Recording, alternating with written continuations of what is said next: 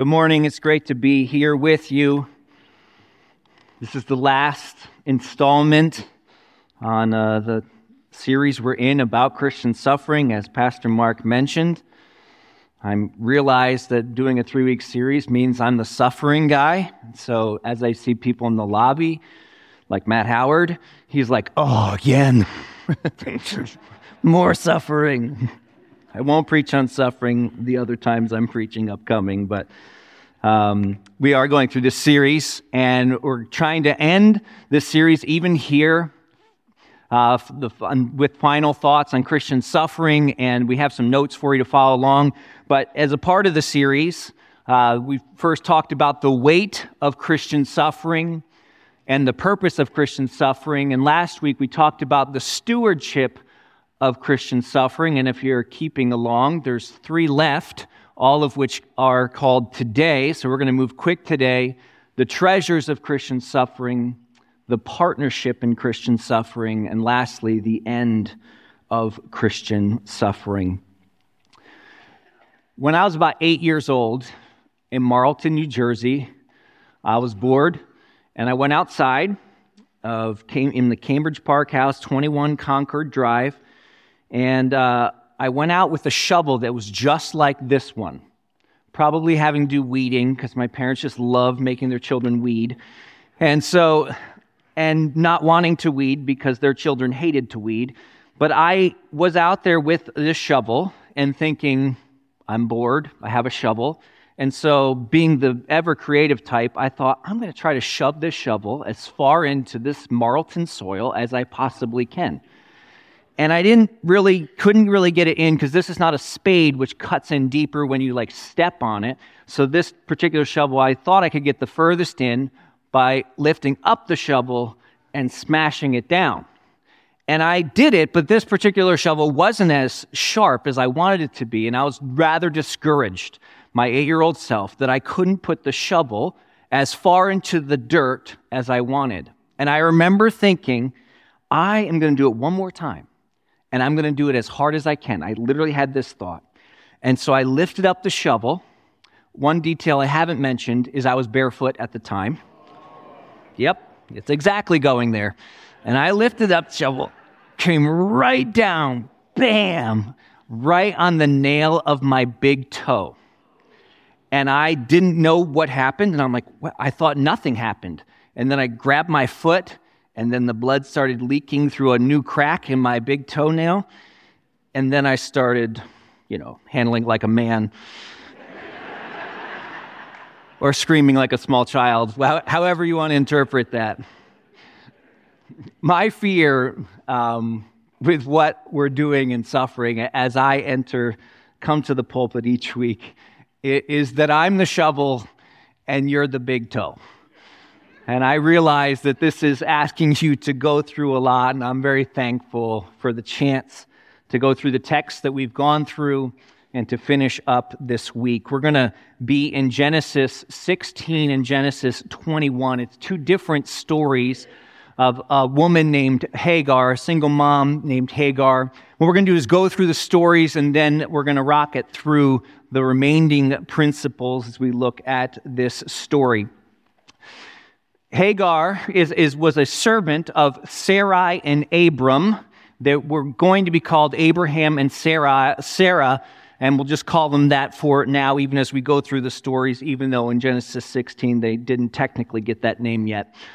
But what happened was Abraham and Sarah, Abraham was given a promise, and the promise was through you, all nations will be blessed. And we know that from the seed of Abraham ultimately came this uh, the, the coming of christ all nations all these promises were given four major promises given through the era of abraham.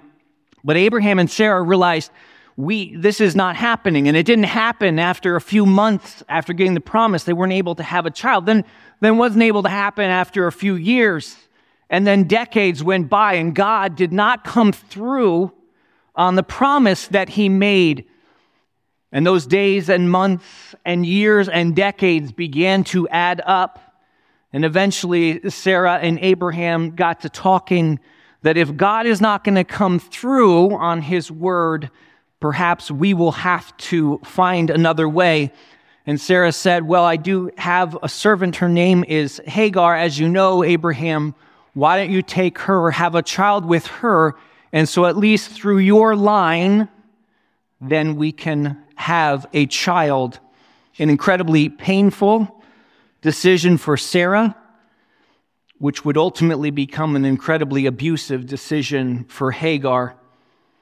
The trust muscles that we see Abraham and Sarah wrestle with throughout Genesis were, were developing, but they weren't quite there yet to believe that Sarah could have a child. So what happens is uh, Abraham and Hagar have a child, and Hagar now is with child and, and is becoming a major part of the story becoming the one through which the line will continue. And the other people, because they travel with a lot of people, Abraham and Sarah had a, a, lot of people with them. They were looking and seeing towards how is she feeling? What's going on today?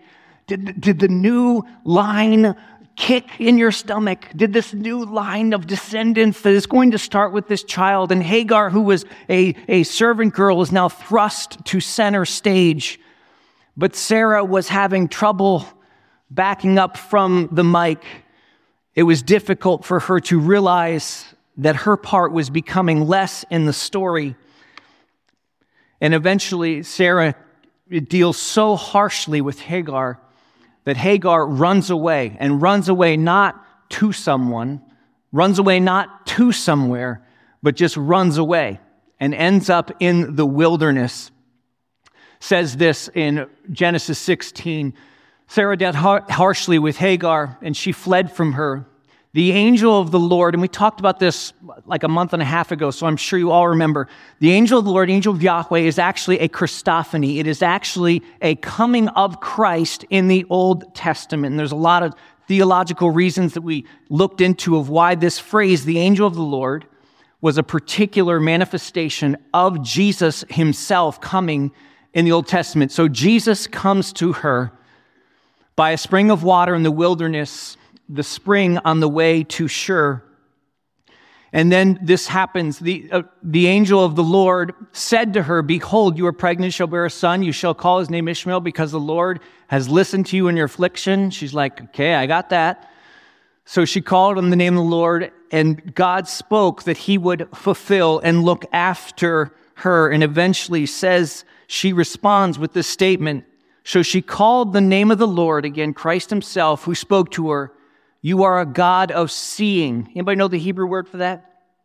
El Roi. You are the God of seeing because you have seen me. What's interesting is this is now not the God of Abraham and Sarah, right? Even further descendants would say, You are the God of Abraham, Isaac, and Jacob, be the identification point, but not for Hagar.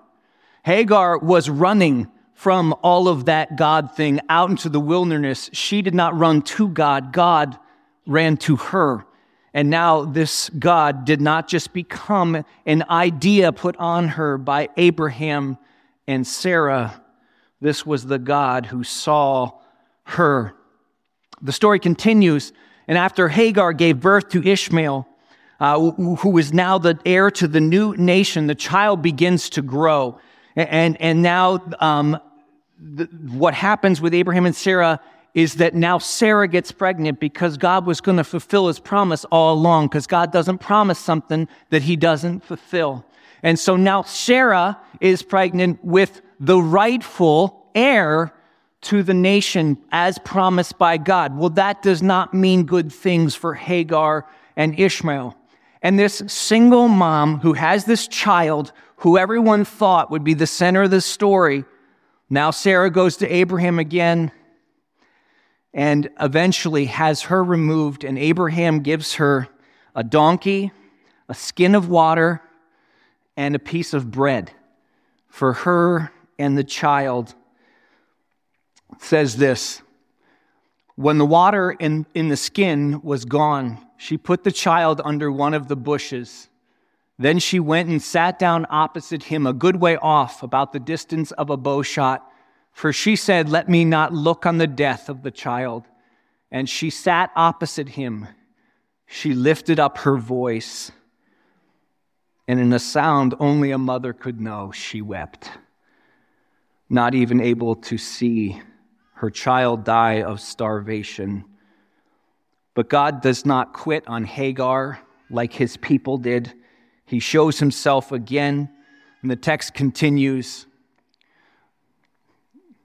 Sorry, I have the clicker, so like I get happy with the clicker, but I don't think I put the text in there. It says, And God heard the voice of the boy, and the angel of God called to Hagar from heaven and said to her, What troubles you, Hagar? Fear not for God has heard the voice of the boy where he is. And the story goes on of how God provides and gives provision and looks after Hagar and Ishmael. Hagar, and God is the God, if you hear in the text, he is the God who sees the El Roi, and he's the God who hears the child crying, the God who sees, and the God who hears in the midst of suffering. Pray with me this morning.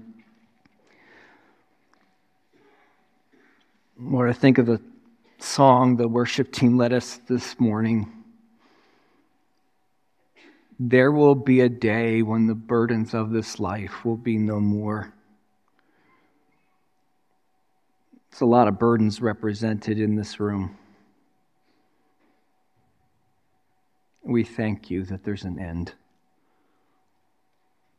We give you ourself this morning and pray for wisdom. We thank you that the story of suffering isn't just bad news. And what we can relax a little bit into today is some of the joy and treasures that are found in the dark. In Jesus' name, amen. Okay. So, some treasures found in Christian suffering. We're going to go through nine points this morning, okay? So, we're going to be rifling through well, I intended to do shorter, but based upon like some of, some of the uh, responses and conversations had, just wanted to add a few in there about how to partner with people who suffer, because so many of you um, are doing that right now. So, uh, first thing about the treasures of Christian suffering is is um, is is this statement is found in this statement in Isaiah 45 3. I will give you the treasures of darkness the hoards and secret places, that you may know that it is I, the Lord, the God of Israel, who calls you by name. Number 12, because we're doing this in a full list of 20, what you're starting with today is number 12, is He is the primary treasure of Christian suffering. That their, their suffering is not unique to Christianity. Suffering is not is something that's not during this time or just Bible times. Suffering is a universal human experience. The difference between Christian suffering and just normal suffering is not the suffering, it's the Christian part. And, and the part that's unique and, and the, the part that's the primary treasure of Christian suffering is Christ Himself. I love what God did with, with Hagar, right? So Hagar is there, and, and, and it doesn't just, you, she's not just given a well, although she would be given a well where she could get water. She wasn't just given more bread or, or a traveler, or a passing by companion to relieve her. Who comes? Who comes to this single mom who's now so little a part of the story of the rest of the Bible? Jesus himself. Jesus himself comes to this woman. She needs more than just provision. She needed more than just a bailout of an impossibly difficult situation. Hagar needed a God who sees. She needed a God who hears. And for the rest of Hagar's life, for whatever she faced, she knew she faced it with one who saw and heard her needs. Uh, J.I. Packer says this Communion between God and man is the end to which both creation and redemption are the means. It is the goal to which both theology and preaching must ever point. It is the essence of true religion. It is indeed the definition of Christianity. Union with God is literally the definition of what it means to be a Christian. So, seasons of blessing and seasons of suffering are all serving the same purpose, serving to unite us to companion us with this God. He is the primary treasure of Christian suffering. Second, second treasure, another treasure of, of Christian suffering is the freedom from the illusion of control. Hagar is whipped around in this story between chapters. She is promoted, she is greatly demoted, and she is eventually abandoned. She is all of these things happening to her where she feels powerless and is in a powerless position. That's a dreadful spot to be. There's no formula to predict the future. God's never done this with a nation. All the things being told to her can't be like, oh, I remember that story of so and so. This is totally unheard of. Her life is whipped around, and now she and her child are in an impossible situation. So, so what does she gain from that? Not control, but she gains an incredible gift. The gift that she is free from the illusion of control that the rest of us pretend like we have.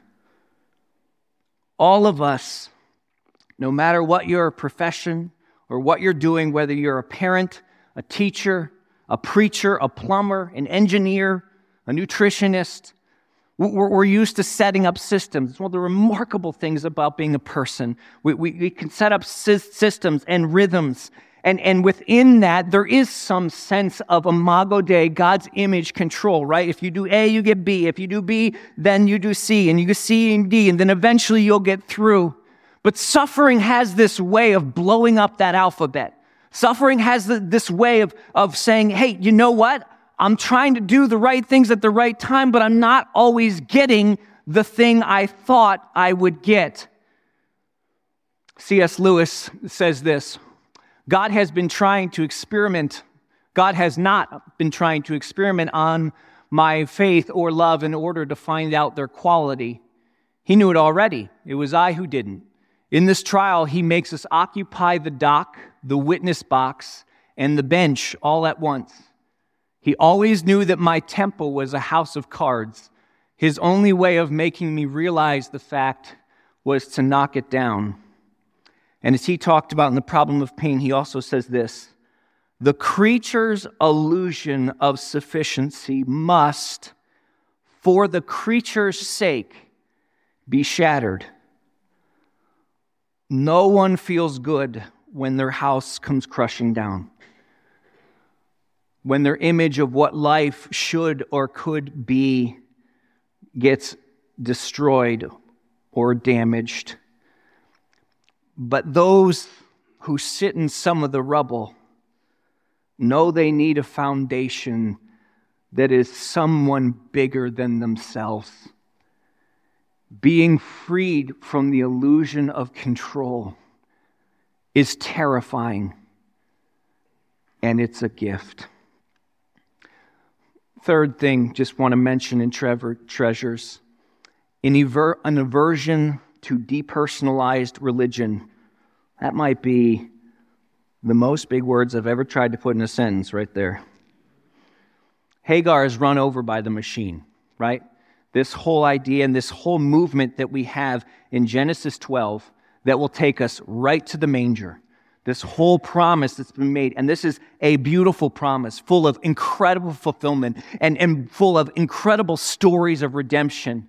But thanks to Abraham and Sarah, it, it, did not start out that way for Hagar. That beautiful uh, movement of God through the nation of Israel begins by running over this woman. It begins by one of the most textbook examples of spiritual abuse that we have in all of Christianity. And when Christ himself comes to her, it, the, the language that she uses is different than many people will use in the story. It's not depersonalized language. It's actually a unique name that she gives. She is uh, titling and seeing senses of God, the sight and the sound, that she will be the first to chronicle. Christ for her was not a banner to be raised, a story to be told, a cause to be won. He wasn't a brand. And since forever, we have been trying to make Jesus about a cause we think should be won. And what, we, what people did with Jesus, what we still do with Jesus is say, you know what? Jesus must be on this side of the argument. Because I actually heard someone, they were having a political argument, and they said, you know what? If Jesus were here, he would do this. You're like, well, that's a trump card right there. You know what I mean?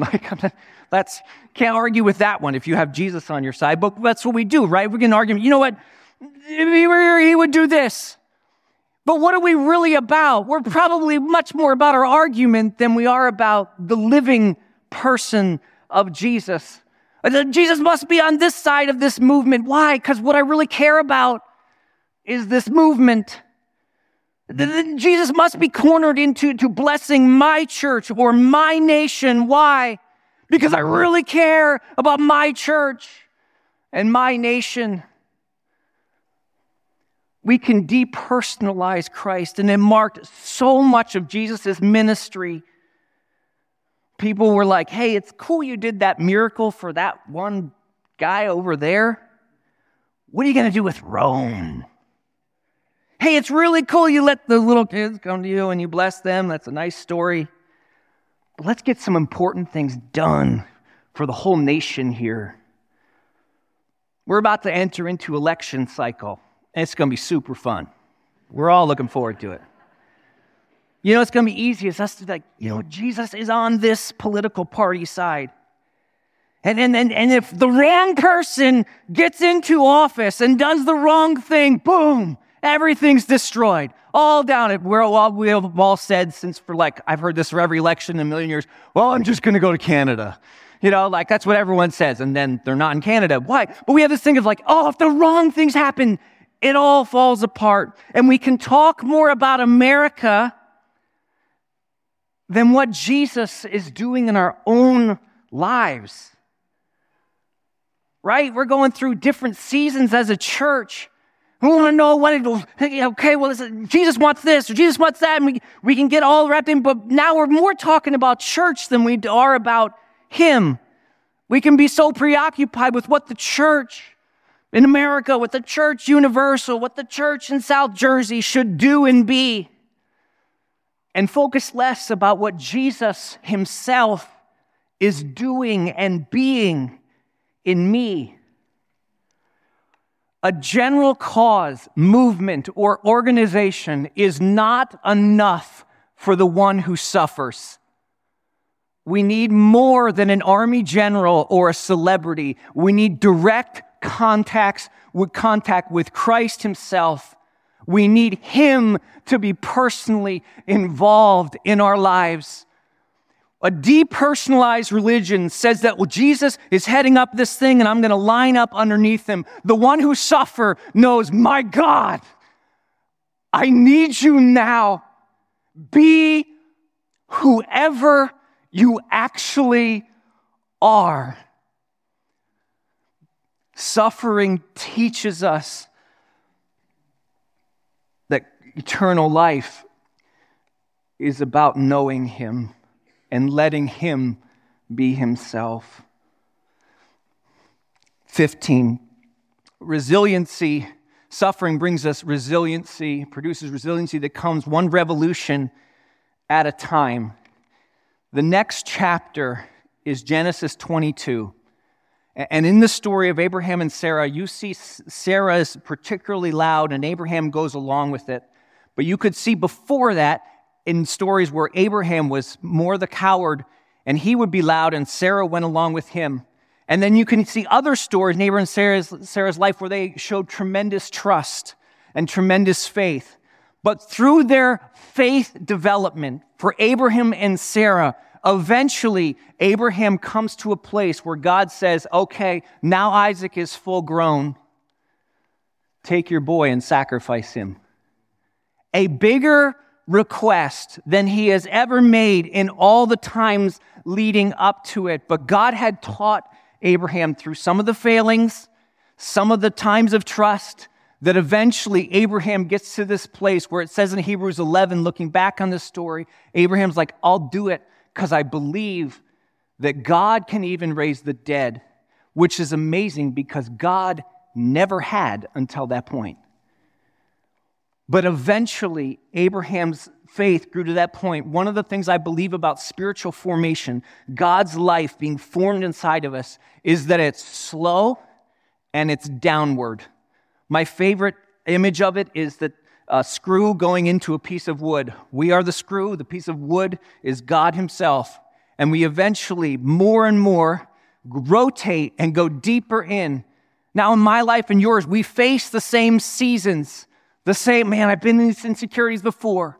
Oh, I hit some of these sufferings before, and we face some of the similar things of our life. Some of the things I journaled about when I was 16, I still face those. But by God's grace, a little bit deeper in a little bit closer. When I do pre marriage counseling and we're able to identify, okay, this is an issue, we say, you know what, this will probably be an issue if you're both 80 together. Because this is identifying an issue, but the goal is to face this issue, this, this crosses you carry, these things that you're facing a little bit deeper in, into the love of God. Resiliency comes through suffering. It does. Resiliency, if you have suffered and you have suffered with Christ, the next time it doesn't free you from suffering, and the suffering looks a lot the same as it did before. But the treasure of, of Christian suffering is that each time we go through it, we know a little bit more. He is love. This will end. In Him, all is well. Those are some of the treasures, and um, many of you uh, are, are going through different times of suffering and have shared your journey. Such, such an honor for me. In fact, I, I said this to someone last week like, hey, we're supposed to talk about the treasures of Christian suffering. All I want to do is put an open mic in that sanctuary and say, where has anyone seen God in suffering? Because that's a lot of those responses have come to me and, and, and then just sit down afterwards and say, That, that is the treasure. Because in such a real way, you, you are the treasure of Christian suffering, and you live it out better than we can quickly in a sermon. But many of you are, are walking alongside of people who are suffering, trying to make sense from the outside of someone going through a difficult time. And so I just wanted to share um, a few points on that as we go. So, the partnership of Christian suffering. Number six, or 16, for those of you dealing with people in pain, don't belittle pain. This is exactly what Abraham and Sarah did. You know why?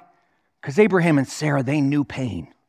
They knew barrenness. They knew what it was like to leave, like like their whole nation, their family, and to tell everyone at every party they ever went to, well, God's going to give us, there's a blessing, you just need to believe it. And then people watch Sarah turn 30 and 40 and 50 and 60. And, and they knew that the pain of those days and never having a child, they knew pain. But what can happen when we know our version of pain is we become hurt people who hurt other people. And we don't see that Hagar can be hurt too it's very easy when people share our type of pain to be like, hey, I get that, right? It is for me. But when they have a different type, for me, sometimes I'm jealous. Uh, I was talking to somebody, one of the pastors this week. He's like, oh man, I just wish I had a different cross. And I'm like, dude, I've wished I've had your cross. Guess what? They're both pretty rough. but um, what we can do is belittle pain if we're not careful. This is something that Jesus did not do. Christ's pain identify him, identifies him with us, not preoccupies him with himself.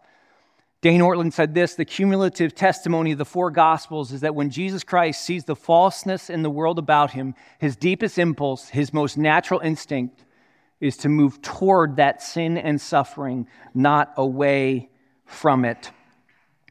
Spurgeon said it this way Especially judge not the sons and daughters of sorrow. Also, no ungenerous suspicions of the one afflicted, the poor, and the despondent. Do not hastily say they ought to be more brave and exhibit a greater faith. Ask not, why are they so nervous and so absurdly fearful? No, I beseech you, remember you understand not your fellow man. 17.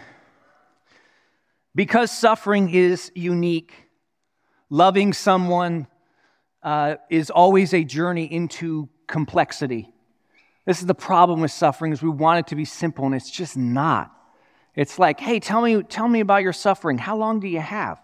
Because it's complicated and it, and it ties into relational and it ties into to physical and it ties into emotional. And when we go through suffering, it inevitably is something that's so confusing and complex.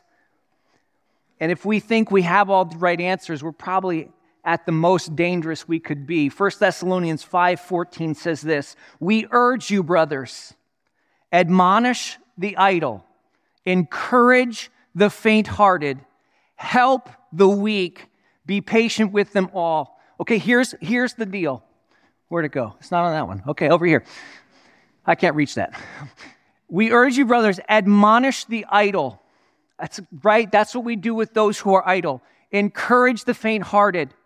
When we're talking about spiritual abuse and where we can cause great harm, is when we mix these up. We admonish the faint hearted. Or instead of helping the weak, we're admonishing them. And I, and I know sometimes for a hammer, everything looks like a nail, right? And we're like, well, there's a problem and the, God doesn't like problems. Let's just, you know, you should confess or whatever you need to do. And we, we jump into suffering with simple answers when we realize, you know what? This might not be a sin issue. You know what? God hasn't answered this question yet. Maybe you shouldn't try either. To embrace complexity, Proverbs 18:13 says if one gives an answer before he hears, it is his folly and shame. And lastly, just I'll just say this. Curiosity and compassion make far better friends than lessons to those who suffer. This word curiosity, I've shared, I've struggled with obsessive compulsive disorder, and most of my friends don't.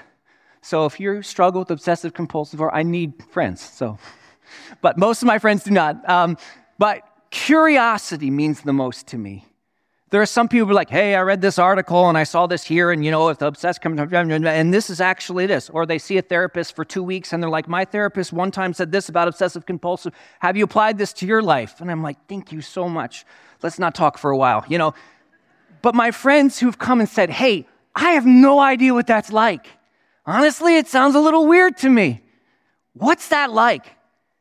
And I get to tell them. That means the world to me. People don't have to identify with my type of suffering, but they probably shouldn't act like they're an expert in it. We're not experts in each other's type of pain. We need to listen, ask honest questions. Curiosity and compassion are far better friends than lessons to the sufferer. 18, we're almost there. What changes someone's life during suffering is love. And if you love someone who suffers, and I mean this phrasing intentionally, you become and you are the power of God. 1 Corinthians 13 collects all kinds of virtues, all kinds of things of the faith, and says, But let me tell you what matters the most it's love. Love for someone who suffers. My wife is a, a therapist, and we were talking, and she said, You know what, Ben? Like, uh, psychology has helped us so much to identify problems, to categorize problems, to help explain complexity of pain. But she said, you look even at modern psychology theories, what changes a person's life is love. It's relational. That's what creates change in a life. It can be a love from others, it can be learning to, in a godly way, love yourself. And she said this to me, and she said, But there's no love like the love of God if you can become and love someone and become a part of God's love fitting into the life of a sufferer, you are the power of God in a life. And you think, if I only had the right things to say, as soon as you think that, say this. Probably shouldn't say it, right? I don't know how many times I've heard people say, like, I, I don't know what to say. And I just want to say thank you. Just don't say it. Just be present. Be a non anxious presence in suffering. You won't solve the suffering, but guess what? If God hasn't solved it, you're probably not going to either. Just be there. And your non anxious presence, James Davison Hunter wrote a book on how to change the world. How do you change the world? How do you actually create change? And his whole premise is this by faithful presence. When you love someone who suffers, you are the power of God. Lastly, oh, oh wait, this is a great quote. Eugene Peterson said this spiritual formation not only should not be, but also cannot be professionalized. It takes place essentially in the company of friends and peers. And if Jesus had his whole story go into the hands of the church through the Holy Spirit, which is his miracle, he didn't just say, hey, pastors, counselors, you guys have to figure it all out. He gives the power to all of us to be the very agents of his formation of love into a sufferer's life. The end of Christian suffering. Oh man, I've looked forward to seeing those words. A couple of things as we close. Christian suffering normally has relief this side of heaven. Nowhere in Scripture do I believe that is fully promised. It is often spoken of, and it is the normative thing that happens to sufferers in Scripture. I don't think we can say, hey, we know that this suffering will always be lifted, but suffering normally finds relief. It normally has at least somewhat of an exp- exp- expiration date that is not just eternal, it is normally here. Suffering is often, as we mentioned, the screw going into wood, something we go through cyclically. But I do not believe that misery is the normative state of a Christian. God will bring you through, almost always on this side of heaven. But lastly, number 20, even if it is in heaven or not till heaven, suffering is a very brief part of the Christian experience. Of following Christ, being with Christ, even if the suffering lasts far longer, even if it's not as it normally is relieved on this side of heaven, healing is promised, ultimate healing in paradise forever, in union with Him forever. And in those days and in those years and in those decades and in those centuries and in those millennium, we'll be able to look back and say, you know what? That suffering was so painful but it was brief compared to what we get to have. I'm going to do something that literally could not be more narcissistic. I'm going to read a part of my book to you. Um, I just want to tell you what happened as I, as I wrote, and I'm just going to conclude with a couple of paragraphs. Um, I started writing about uh, Spurgeon, Nouwen, Mother Teresa, C.S. Lewis, and I dove somewhat deep into their stories and understanding a lot of their pain, and, and it is dark. It, it is really intense. It was more intense than I was ready for. I thought, hey, this is going to be an easier chapter when I did this. And then it became my longest and most difficult chapter because of the amount of sorrow that they had in their own lives, these heroes of the faith. And, and when I did this, eh, we were in Colombia, we were seeing a lot of poverty, there was, there was a lot of things that we were facing that just felt really painful. And, and as I was writing this book on Christian suffering, I just became overtaken, is the way it felt. On three levels. The first, I felt this personal sense of fear. I, I don't want to suffer. I, I use the words of C.S. Lewis I'm a coward when it comes to suffering. I don't want to suffer the extent of some of the worst times that I have had in my past. I never want that again. I also felt as I was reading of these saints a sense of like injustice of like how come they had to suffer? Like these people led us to the foot of feet of God, told us about his love. Why did they have to go to hell to find it? And then third, as I got like universal and pretty dark, I like just felt the sufferings of other people. Part of that was being in Colombia and seeing some real poverty and hearing about some dark, dark things. Part of that is just being a pastor of you all and, and having walked through some different stories. I just don't want anymore. I don't have the stomach for it. It's too much. And in that moment, like I almost didn't want hope. As I was writing this chapter, like, you know what? Hope is too painful. Let's just turn off all the lights and call it a day. But what held me through was this image of heaven. And I'm just going to read you this little bit as we conclude. I felt close to Spurgeon, Lewis, Mother Teresa, Nouwen, and I felt close to those who know the suffering that they knew. I felt close to you, the fellowship of the tormented. I do mean this. You are heroes of mine. We make up a hobbled army. At times we feel like we're just like every other person. At times we feel like we are blessed to know our way of Christ even in the dark.